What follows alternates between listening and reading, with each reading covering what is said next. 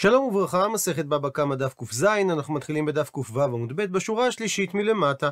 מביאה הגמרא את הממרה השלישית, ואמר רב חייא בר אבא אמר רבי יוחנן. שומר חינם הטוען טענת גנב בפיקדון שהופקד אצלו, הדין שהוא אינו חייב כפל, עד שיכפור במקצת הפיקדון, ויטען שהוא נגנב, ויודה במקצת הפיקדון, שהוא אכן נמצא בידו. מה היא טעמה? מה המקור לכך? מפני דאמר קרא, נקרא בפנים על כל דבר פשע, על שור על חמור, על שא על שלמה, על כל אבדה אשר יאמר כי הוא זה, עד האלוהים יבוא דבר שניהם, אשר ירשיעון אלוהים ישלם שניים לרעהו. ופירוש המילים כי הוא זה, שהודה שומר חינם, שהוא חייב רק במקצת הטענה. והפסוק הזה נאמר בשומר חינם הטוען טענת גנב. אומרת הגמרא, ופליגה, ודברי רבי יוחנן אלו חולקים על מה שאמר דרב חייא בר יוסף, דאמר רב חייא בר יוסף, הפכנו דף, עירוב פרשיות כתוב כאן. מסביר רש"י שפסוק שהוא מפרשה אחרת נתערב בפרשה הזו וזה אינו מקומו. וכי כתיב, ומה שאמרה התורה כי הוא זה, עמיל והוא דכתיב. שהרי את הפסוק כי הוא זה, הייתה התורה צריכה לכתוב בהמשך באם כסף תלווה את עמי. שביחס אליו נאמר הדין שמודה מקצת חייב שבועה, מה שאין כן. בפרשת שומרים הדין הזה לא רלוונטי, כי שומר חינם שטוען נגנב הפיקדון שהפקידו בידו, גם אם הוא לא מודה במקצת, הוא חייב שבועה. ושואלת הגמרא על דברי רב חייא בר יוסף, ומה ישנה מילווה מפיקדון שאנחנו עוקרים את הפסוק כי הוא זה ממקומו, ומפרשים אותו ביחס למילווה. עונה הגמרא כדרבא, דאמר רבא, מפני מה אמרה התורה שמודה במקצת הטענה היא שווה? מדוע אנחנו לא מחשיבים אותו כמשיב עבודה, והוא יהיה פטור משבועה שהרי הוא לא כפר בכל החוב? שהרי לכאורה קיימת לטובתו טענת מיגו, שמתוך זה שהוא לא כפר בכל הטענה, משמע שהוא לא שקרן. אז אם כך, למה חייבה אותו התורה שבועה? אלא הסביר רבא שטענת המיגו הזו לא קיימת כאן, מפני שיש חזקה שאין אדם מעיז פניו בפני בעל חובו. מפני שהוא עשה לו טובה כאשר הוא נתן לו את ההלוואה. ולכן, דווקא כאשר הוא כפר בכל הטענה, אז הוא יהיה פטור משבועה, כי מסתבר לומר שהוא דובר אמת, כי אם לא כן, אז הוא לא היה מחציף פניו וכופר בפני בעל חובו. והי, וזה הלווה, בכולי ביי דניחפרי, בעצם הוא היה רוצה לכפור בכל ההלוואה, והי דלא כפרי, והסיבה שהוא לא כופר בכל ההלוואה, משום דאין אדם מעיז פניו בפני בעל חובו. אבל אם כך לכאורה קשה, אם אני חושד בו שהוא מחזיק ממון שאינו שלו, אז מדוע אני לא חושד שהוא יישבע לשקר? הוא מסביר רבא, שמצד האדם יש לו הכרת הטוב למלווה, ובכולי ביי דלודילי. הוא רוצה היה להודות לו על כל התביעה. והיידי כפר לי במקצת, הסיבה שהוא כופר במקצת התביעה, מפני שסבר הלווה, שאם הודינא לי בכולי, אם אני אודה לו על כל התביעה, תבע לי בכולי. אז הוא יתבע ממני לשלם לו את כל הסכום באופן מיידי. אני מעדיף, אומר הלווה לעצמו, השתמת לי מי ההשתא, אני אשתמט ממנו עכשיו מפריעת כל החוב, ככה אני ארוויח זמן, עד דהבו לי זוזי ופרענה, עד שיהיה לי כסף לפרוע לו את מלוא החוב. ועל פי הניתוח הפסיכולוגי הזה משמע שהוא לא כפר בתביעה משום שהוא שקרן, אלא להפך, משום שהוא רצה להרוויח זמן ולהחזיר את החוב. אז ממילא הוא לא חשוד על שבועת שקר, העיל כך, ולכן רם הרחמן השבועה ילווה, הטילה עליו התורה שבועה, כי איכי דלא דילי בכולי. כדי שהוא יודה בכל החוב שהוא חייב למלווה, אולי משום החשש שאם לא נחייב אותו שבועה, אז בסופו של דבר ייתכן שהוא יפשע ולא ישלם את מלוא החוב. אבל רק וגבי מילווה הוא דאיכא למי מרחי, ששייך לומר את הסברה הזאת. אבל גבי פיקדון, שאין כאן הכרת הטוב של השומר שהפיקדון היה בידיו, אז קיים החשש שמעיז ומעיז. ולכן בשונה מאדם שלווה כסף, שאם הוא כופר בהכל הוא פטור משבועה, אדם שהיה בידיו פיקדון, אפילו אם הוא כופר בכל הפיקדון, הטילה עליו התורה שבועה. ועוד בעניין מודה במקצת, תעני, שנה רמי בר חמא את הברייתא הבאה. ארבעה שומרים, הפכנו דף, צריכים כפירה במקצת התביעה והודאה במקצת התביעה, קודם שהם יתחייבו בשבועת השומרים. ואם למשל שומר חינם נשבע לשקר בלא כפירה במקצת והודאה במקצת, אז השבועה שלו לא מחייבת אותו כפל כדין טוען טענת גנב. זאת אומרת שרמי בר חמא חלק על רב חייא בר יוסף, שהרי הוא לא הצריך הודאה במקצת כדי לחייב את השומרים בשבועה. ואלו הן ארבעת השומרים, שומר חינם והשואל נושא שכר והסוחר. ואמר רבא, מה הייתה מה, מה המקור לדבריו דרמי בר חמא? הוא מפרט רבא, המקור לדין שומר חינם, שכדי להתחייב בשבועת השומרים הוא צריך כפירה במקצת והודאה במקצת, מפני שבהדיא במפורש כתיב ב... כי הוא זה. והמקור לכך ביחס לשומר שכר, יאליף זה נלמד בגזרה שווה, נתינה נתינה משומר חינם. שבשומר חינם כתוב כי ייתן, וגם בשומר שכר כתוב כי ייתן. והמקור של הדין הזה ביחס לשואל, שנאמר וכי ישאל, והאות ו' מוסיף על עניין ראשון. כך שיש היקש בין שואל לבין שומר שכר, וכמו ששומר שכר צריך כפירה במקצת והודאה במקצת, כך גם שואל. והמקור לדין הזה לגבי סוחר, תלוי במחלוקתם של רבי מאיר ורבי יהודה בדף נ"ז. אילמאן דאמר שזה רבי יהודה שסוחר הוא כשומר שכר, אז אם כך, המקור לדין הזה אצל סוחר, היינו כשומר שכר. ואילמאן דאמר שזה רבי מאיר שסוחר הוא כשומר חינם, אז אם כך, המקור לדין הזה אצל סוחר, היינו כשומר חינם. ועוד באותו עניין, ואמר רב חייא בר יוסף, שומר חינם הטוען טענת גנב בפיקדון שהופקד בידו, אינו חייב תשלומי כפל, עד שישלח בו יד קודם השבועה, ולשלוח בו יד זה כגון שעשה במלאכה. מה איתה מה? מה המקור לדין הזה? מפני דאמר קרב, ונקרב בעל הבית אל האלוהים, אם לא שלח ידו במלאכת רעהו.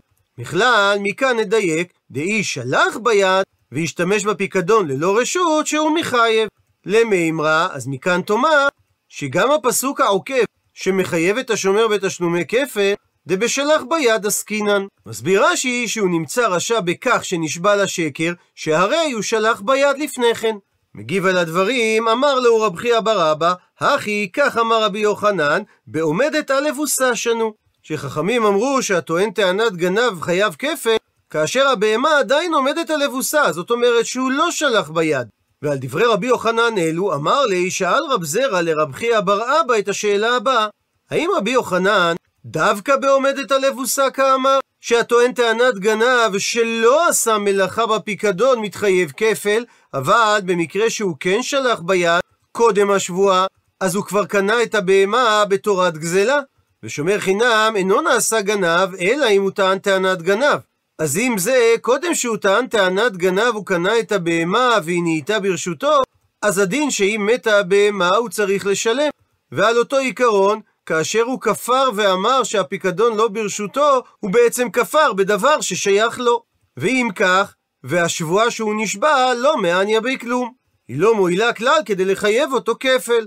ועל פי ההבנה הזאת, רבי יוחנן חלק על דברי רב חייא בר יוסף, שאמר שהטוען טענת גנה בפיקדון מתחייב כפל רק אם הוא שלח בו יד לפני כן. או דילמה או אולי, רבי יוחנן לא חלק על רב חייא בר יוסף, אלא הוסיף על דבריו שאפילו עומדת הלבוסה כאמר רבי יוחנן, שהתחייב השומר כפל, וכל שכן במקרה שהוא שלח ביד לפני השבועה.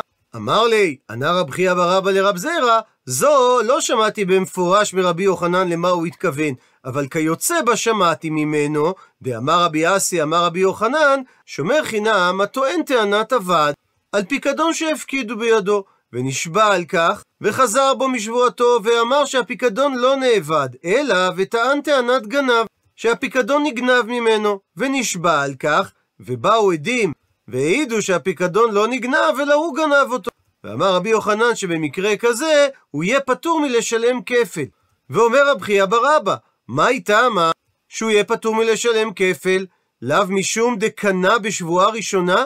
האם זה לא משום שכבר בשבועה הראשונה שלו הוא התחייב באונסין על הפיקדון, כפי שאמר רב ששת בדף ק"ה, שהכופר בפיקדון נעשה עליו גזלן משעת הכפירה, אפילו אם הוא לא נשבע על כך.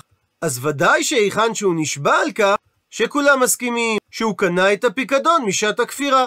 זאת אומרת, שכיוון שהפיקדון נהיה ברשותו, אז הוא לא כפר בפיקדון של התובע, אלא בדבר שלו, ומהסיבה הזו אמר רבי יוחנן שהוא לא מתחייב כפל. והוא הדין לשאלתך רב זירא, שאם הוא שלח בבהמה יד, אז מאותו רגע היא נהייתה ברשותו, ולכן הוא לא התחייב עליה כפל. אמר לי, דחה רב זירא את דברי רב חייא בר אבא, שלא בהכרח זה ההסבר בדברי רבי יוחנן. כי ניתן להסביר שמה שאמר רבי יוחנן שהטוען טענת עבד ונשבע, וחזר וטען טענת גנב ונשבע, ובאו עדים שהוא גנב את הבהמה, שהוא פטור מכפל, זה לא משום שהבהמה נהייתה ברשותו בשבועה הראשונה, אלא הואיל והוא יצא ידי הבעלים בשבועה הראשונה שלו, שכיוון שהוא נשבע להם בתחילה ויצא זכאי מבית הדין, אז הוא נסתלק מידם. שוב, הוא לא היה מחויב שבועה לבעלים, אז השבועה האחרונה שהוא נשבע, היא לא נחשבת לשבועת הדיינים, שאמרה התורה שתחייב אותו כפל. ומביאה הגמרא סייעתא לדברי רב זעירא, איתמר נמי, כך נאמר גם במפורש, שאמר רבי אבין, אמר רבי הילה, שאמר רבי יוחנן, הטוען טענת אבדה בפיקדון, ונשבע שהפיקדון אבד, וחזר בו והודה שנשבע לשקר, אבל וטען טענת גניבה, שהפיקדון נגנב ממנו, ונשבע על כך, ולאחר מכן, ובאו עדים ואמרו שהוא גנב את הפיקדון, שהדין שהוא פטור מכפל, הואיל ויצא ידי בעלים בשבועה ראשונה. ומביאה עכשיו הגמרא דעה חולקת על מה שאמר רב חייא בר יוסף, שהטוען טענת גנב בפיקדון אינו חייב עד שישלח בו יד. אמר רב ששת, הטוען טענת גנב בפיקדון, כיוון ששלח בו יד, אז הוא פטור מכפל. מה איתה מה? מה המקור ללימוד הזה? מפני שהכי כאמר רחמנה, כך אמרה התורה, ונקרב בעל הבית על האלוהים אם לא שלח ידו במלאכת רעהו. ומכאן נדייק, הא, במקרה שהוא כן שלח ידו במלאכת רעהו, הוא יהיה פטור מתשלום כפל. זאת אומרת שרב חייא בר יוסף הבין שהמילה אם משמשת כציור מציאות, שאמרה התורה שנקרב בעל הבית על האלוהים, והוא משביע את השומר שטוען טענת גנב, שיישבע שהוא לא שלח ידו במלאכת רעהו. זאת אומרת שהוא יתחייב כפל במידה והוא כן שלח ביד. רב ששת לעומת זאת הבין שהמילה אם היא במשמעות של תנאי, שמה שאומרת התורה בהמשך, שהטוען טענת גנב בפיקדון ונשבע על כך ואז יתברר שהוא גנב את הפיקדון, שהדין שהוא משלם כפל זה רק בתנאי שהוא לא שלח יד בפיקדון לפני כן. אמר לי מקשה רב נחמן לרב ששת, והלא שלוש שבועות משביעים אותו, את שומר החינם שאומר שהבהמה נגנבה. השבועה הראשונה שהוא נשבע זה שבועה שלא פשעתי בה. שהרי אם הוא פשע בשמירתה הוא יהיה חייב, כמו שכתוב בפסוק, על כל דבר פשע. שבועה שנייה שהוא נשבע, שבועה שלא שלחתי ביד. שלא נהניתי בה קודם לכן, כי אם הוא שלח ביד, הרי היא נהייתה ברשותו, והוא נעשה גזלן עליה, ואז הוא מתחייב על הנושאים שיקרו לה. וכל שכן שהוא יתחייב על גניבה ואבדה. בשבועה שלישית שמשביעים אותו, שבועה שאינה ברשותי. הוא מדייק רב נחמן, מה עילה? האם לא מסתבר לומר שהשבועה שלא שלחתי ביד היא דומיה דהשבועה שאינה ברשותי? שמה השבועה שאינה ברשותי? כי מגליה מילתא, כאשר מתגלה הדבר דאיתא ברשותי, שהבהמה כן ברשותו, אז הוא חייב כפל. אז אף ביחס לשבועה שלא שלחתי ביד, כי מגליה מילתא, כאשר מתגלה הדבר דשלח ביד, גם אז הדין שהוא יהיה חייב כפל. ואיך זה מסתדר עם מה שאמרת רב ששת, שהטוען טענת גנב בפיקדון כיוון ששלח בו יד פטור מכפל.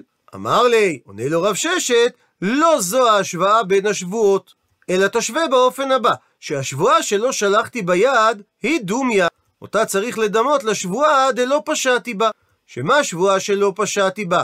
כי מגליה מילתא, כאשר מתברר הדבר דפשע בה והיא נגנבה, הדין שהוא פטור מגפן, שהרי הוא לא גנב אותה, אז אף ביחס לשבועה שלא שלחתי ביד, כי מגליה מילתא כאשר מתגלה הדבר דשלח ביד, הדין שהוא פטור מכפל, אפילו כאשר היא עדיין אצלו.